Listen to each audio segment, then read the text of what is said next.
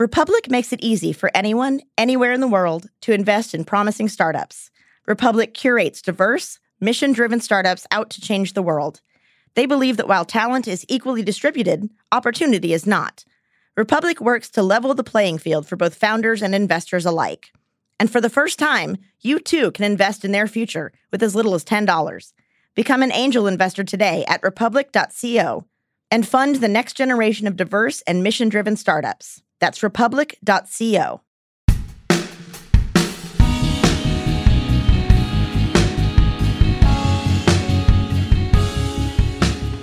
Welcome to Worldly, part of the Vox Media Podcast Network.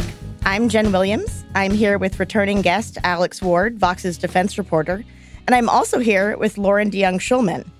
Loren is the Deputy Director of Studies and a Senior Fellow at the Center for New American Security. It's a think tank here in Washington. Loren, do you want to say a bit more about your background and expertise? So, I am a complete defense wonk. I spent about 10 years of my life basically living in the Pentagon and in the White House basement dealing with defense policy. So, I can both offer food recommendations for the Pentagon and also some really nerdy, hardcore, wonky stuff about how the Pentagon works. Awesome. We love hardcore, wonky, nerdy stuff and food recommendations. Yeah, I'd rather just Pentagon. talk about food, frankly. so, we have a, a legit defense expert here with us today in the studio, which is great because we're going to be talking about the Pentagon. Specifically, why the hell the Pentagon seems to be completely out of the loop lately when it comes to President Trump's big decisions. We all know that Trump has a tendency to make decisions somewhat out of the blue without first planning things out with his advisors. And Secretary of Defense Jim Mattis is no exception. But the past few weeks have been especially bad. First, let's just start off with a kind of speed roundup of the big decisions that have caught the Pentagon totally off guard lately. Uh, we're going to talk them through a little bit later in more depth in the episode. So, Alex, why don't you give us a rundown of, of what we're going to be talking about here? Sure. The first one's a broader span of time. You've got Mattis was against pulling the U.S. out of the Iran deal. He slow walked Trump's decision to ban transgender troops from the military. And he also has advocated against pulling U.S. troops out of Syria. All of these things, of course, Trump has advocated for and even done, especially with the Iran deal. And then just in the last few weeks, after meeting with Kim Jong un, he had said that he wanted to suspend military exercises with South Korea, which now has happened in, in one instance. He's also called for the creation of a space force, a separate military branch which would deal solely with space, something that Mattis is uh, fully against. And on top of that, it seemed up until basically today that the Pentagon was a thousand percent out of the loop on how they were going to deal with the border issue and whether or not the Pentagon was going to house possible families or even unaccompanied children. It is an insane list of things that the Pentagon, which houses the world's greatest military force, was so out of the loop on all of these major national security issues. Yeah, so Mattis last week was actually asked questions about the situation at the border. You're going to have to ask about the border and this situation with the people responsible for. I'm not going to chime in from the outside. There's people responsible for it. He's saying you're going to have to ask the people who are actually responsible for it. Uh, that same day, President Trump signed an executive order that had a paragraph in it that said the Secretary of Defense shall be responsible for the following and included things like, you know, taking care of budgeting for housing unaccompanied minors on US military bases. So they were asking the people responsible for it. It was Mattis, and he seemed to not actually know that, which is kind of a problem. So, what does this actually mean? So, the Pentagon even though we think of the Pentagon able to respond really fast and go to war very quickly, turn on a dime to launch missiles and be able to invade countries, they actually kind of suck at it. Like they do it and but they hate it and they're not that great. There's this great moment in The Crown where Queen Elizabeth wants to do something slightly out of the norm and the first secretary says to her that royalty does not do improvisation. And that's exactly like the Pentagon. The Pentagon's like no, we need warning, we need debates, we need paper, we need a lot of paper, and I need you to put that down. And also, we need to study it. Because if you don't get that, they basically are going crazy inside the Pentagon. They have lawyers looking at things, they have staffs running up and down the hallways, um, and will do as Mattis did and basically deny, deny, deny until they are able to come up with a way of how we're actually going to do it. And the Pentagon over the last year has done a great job at very, very slowly studying things like the trans ban. Right. I mean, Mattis was, I think, on vacation when Trump actually tweeted out that he was just randomly banning all transgender individuals from actively serving in the military. And do you guys remember how this happened? So, like, the president said, I have decided, and like this big proclamation and a tweet, dot, dot, dot. And seven minutes went by. right. So, everyone's on the edge of their seat being like, We're going to war. What's going on? You're okay. You're banning transgender service. That's bad. But all right, we'll figure this out. To, to reiterate a point that Zack Beauchamp makes a lot based on his reporting is that, you know, Trump grew up in the business community where he goes, do this. And then people, you know, all these flackies just kind of go out and do it. I can't imagine what's going through Mattis's head when he just hears the president say some things like, you know, ban transgender troops, create a new military branch, go forth and prosper. And he's just like, man, what do I? How do we? How do we walk this back? How do we put? How do we push I back can against the imagine president? what's going through his head, and it's probably oh fuck. When Trump initially announced banning transgender service in the military, what they eventually kind of papered over is this directive that told the Pentagon to go study it, basically, which is how the Pentagon slow rose everything. So they studied it for a long time. And then ultimately, like a lot of steps in this process came down to a study or a recommendation coming out saying, yes, you should ban this. But this is kind of sketchy because the Pentagon was really slow to announce who actually participated in the study. And also, it kind of seemed like Vice President Pence's office might have had a role in announcing how that study was going to actually come out. The recommendation that came out did sort of align with where the president started, and the Pentagon's ability to slow roll this was somewhat minimized by the fact that it was stolen away from them by the White House in the end. Right. So I think the trans ban is a great example. I think the Space Force is also an amazing and bizarre example. So you have to kind of picture the scene, right? So Trump is standing up at this event where he's not supposed to be talking about the Space Force. He is supposed to be talking about space. But he just kind of randomly in the middle of it says, We are going to have the Air Force and we are going to have the Space Force, separate but equal. and he clearly, there's no irony there. He obviously doesn't understand the racial history of separate but equal and thinks it's just a useful phrase when you want something that is separate and equal. like America first. Right. Oh, God. Um, but he's literally saying we're standing up, to use DOD lingo, we're standing up a new branch of the armed forces. Like, that's not something you just casually do.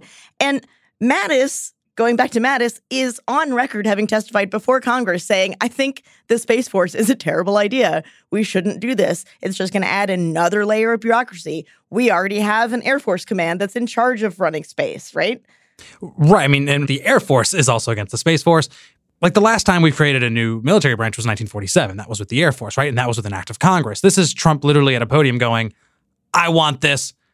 Let's do it. And he's been talking about it since March. The funniest part about that whole thing to me was he was just like, Where's General Dunford? Like, hey, you, can you go like study and how to see how we can make this? And General Dunford's like, All right, uh, we- sure. Yeah, we, we got it. I think was his exact quote. Like, we got it. And like, General Dunford is who? Remind us. Sorry, yeah. General Dunford is the chairman of the Joint Chiefs of Staff, so effectively Trump's top military advisor. And so you've got Dunford there being like, "We got it, Mr. President," and then Trump's like, "You go get it, General." And it's just a weird thing. Like, how can you announce the creation of a new military force without knowing who's going to pay for it?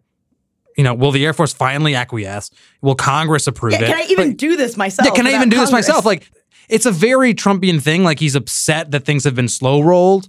My, my favorite part about the Trump Space Force announcement is that Trump was clearly envisioning like a Battlestar Galactica, Totally, Marine totally. space, let's go fight in space.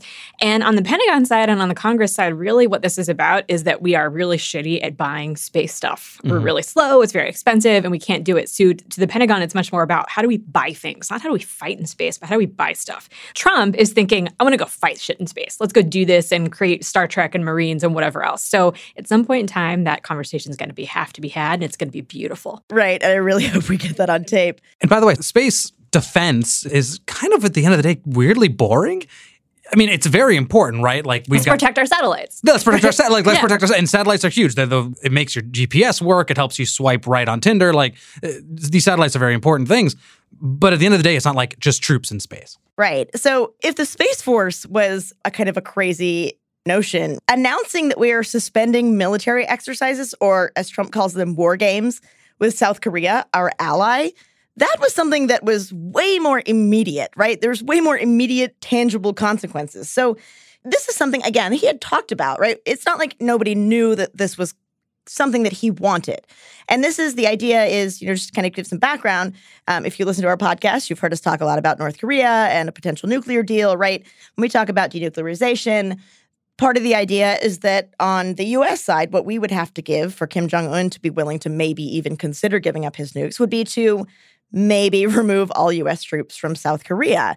And one of the ways that we can kind of signal that we're willing to play ball is by suspending military exercises. So these are exercises that we have with our military, South Korean military, sometimes Japan, sometimes other allies, where we basically do practice runs for what a war with North Korea would look like. North Korea really doesn't like that.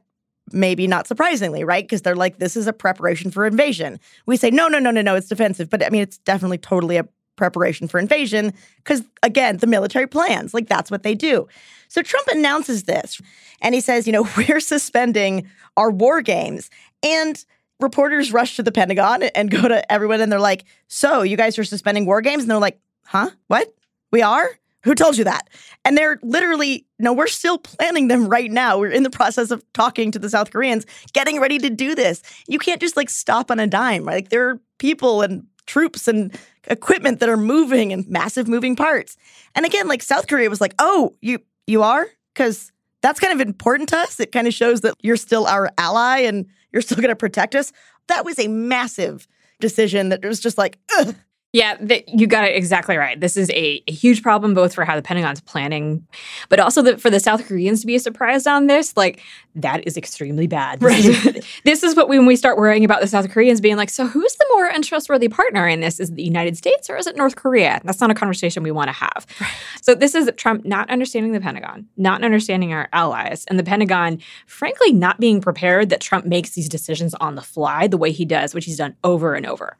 Right. And he tweeted, right? Like, North Korea is no longer a nuclear threat. Everyone can sleep tight.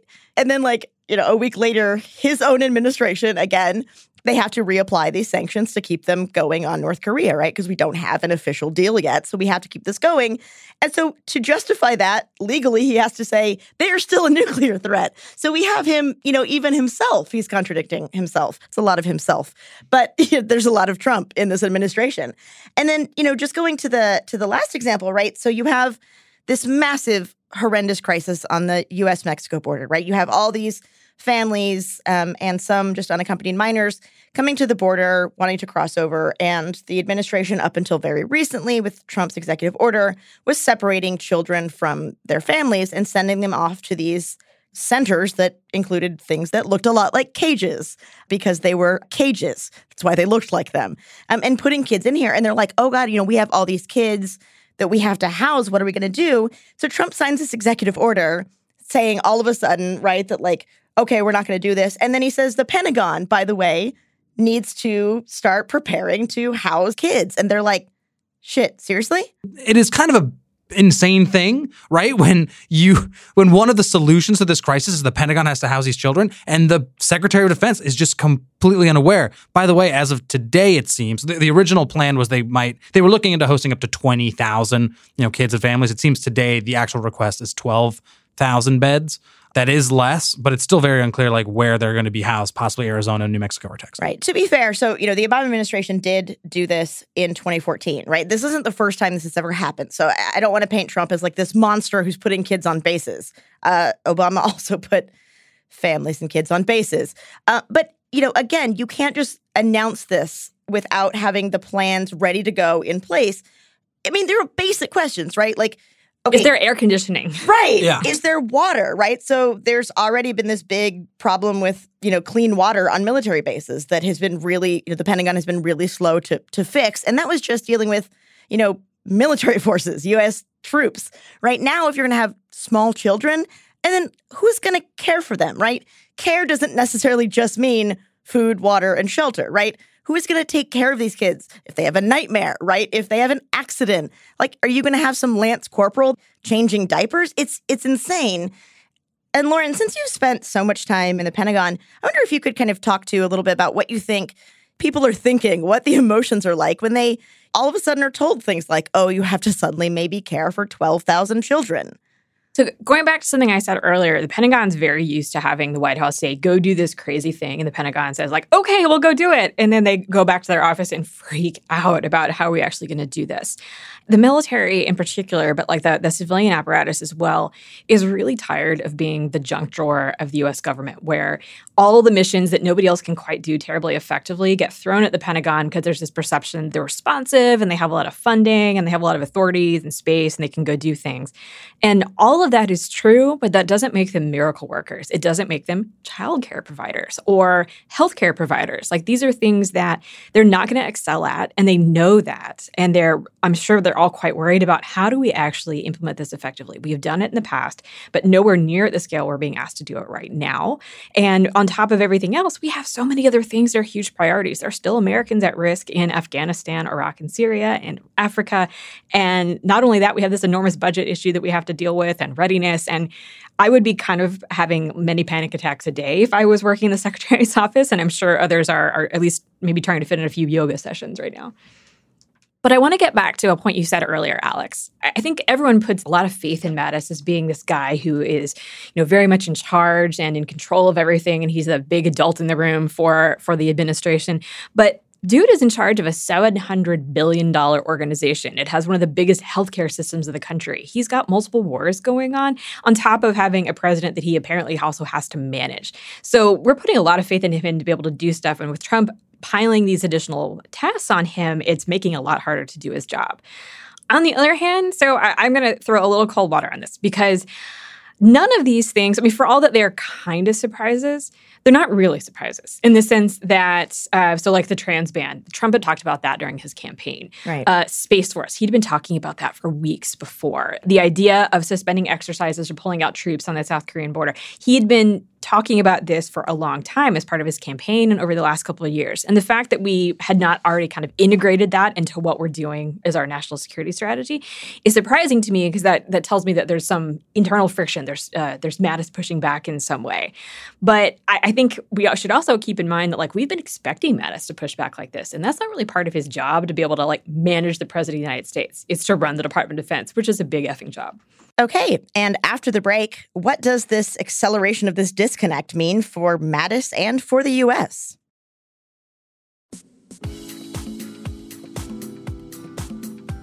Silicon Valley is an amazing place. It's fostered world changing startups for decades, but it has its limitations. It's held back by its geography, philosophy, and a lack of diversity. Republic is out to change that. Republic gives everyone the opportunity to invest in promising startups with as little as $10 and gives founders a new way to raise money. Over 45% of funds raised in 2017 went to female founded companies. 25% went to African American founded companies. For the rest of the VC world, that was 12% and 2%, respectively. Until 2016, only the wealthiest 3% of individuals were allowed to invest in startups. Republic curates diverse, mission driven startups out to change the world. So get started today at republic.co and invest in the next great generation of startups. That's republic.co. So you've heard us talk about Vox's show on Netflix, Explained. Every episode is a 15 minute deep dive into one important topic. This week, that topic is, drumroll please, esports. I got an early preview and I know you'll love it. The episode explores the questions what makes esports different and how did esports become a phenomenon? It explains the legendary history of esports, shows the turning point between arcade play and what we now know as esports. It features Thresh, the Michael Jordan of esports. Really, you've got to watch it. So go find it on Netflix tonight. You can search for Vox on Netflix, or you can go straight to netflix.com slash explained.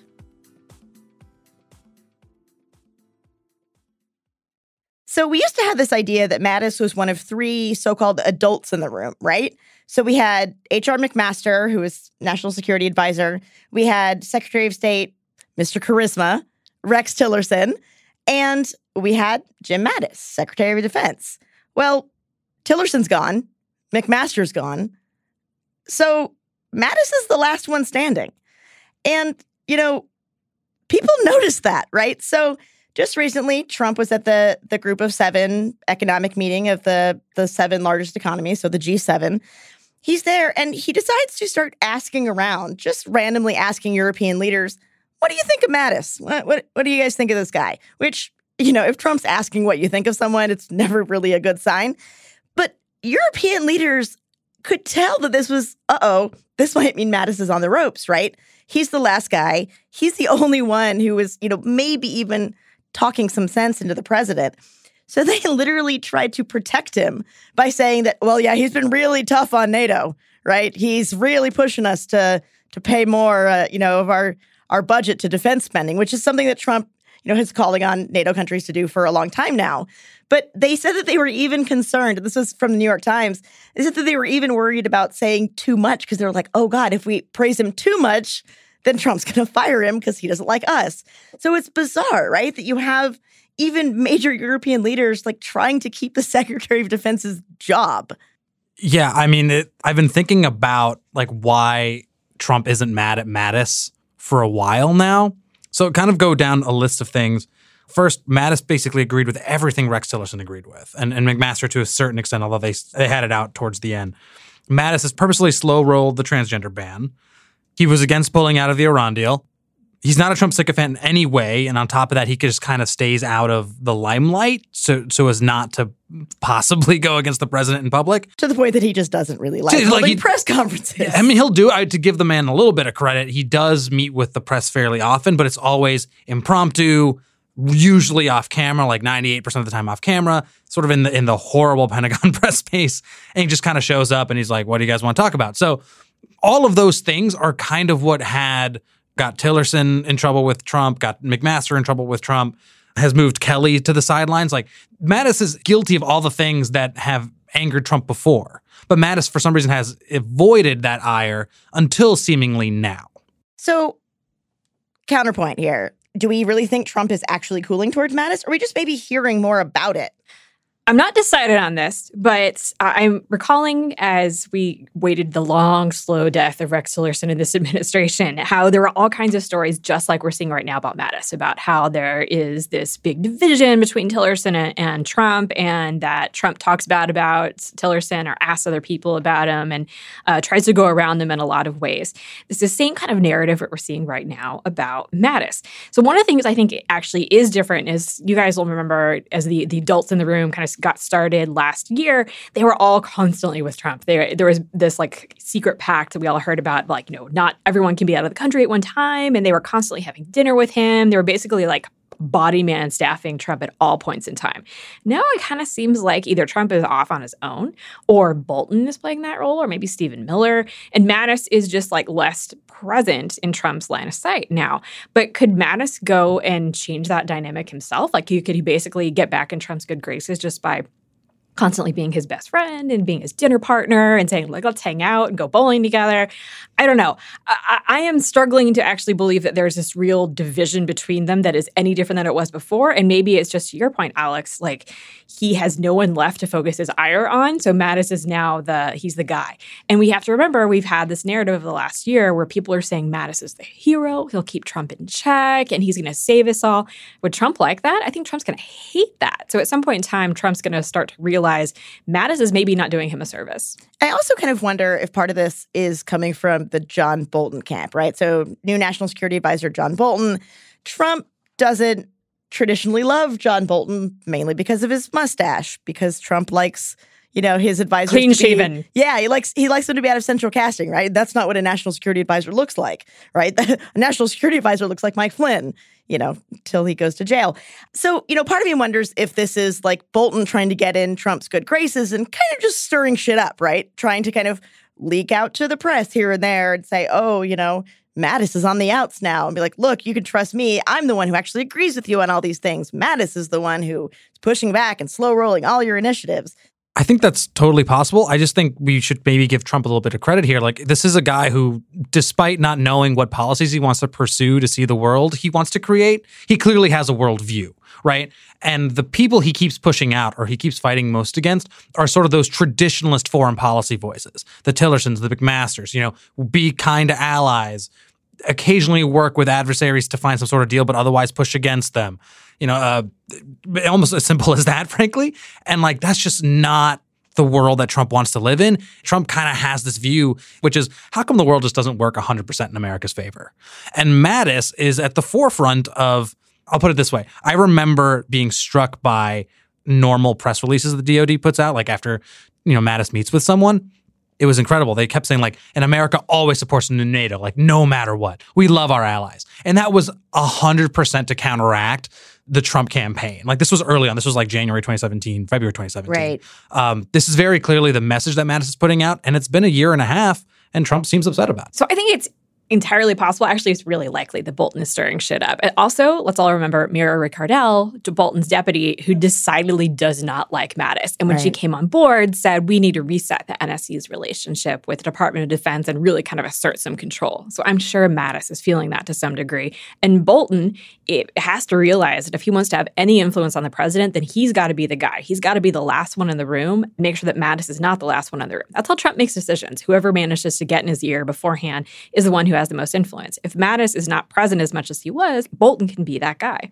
Right. And I think, you know, it's important to talk through like what that means more generally for not just for Mattis, right? So like if Mattis is is in or out, it matters, you know, for him, but it also matters more generally for US foreign policy, right? Specifically with NATO. I think right now we're coming up on a NATO summit, right? And just today you had Trump literally say that NATO is as bad as NAFTA, the North American Free Trade Agreement that he has railed against during the campaign and since, you know, becoming president and is fighting to either renegotiate or completely pull out of NAFTA.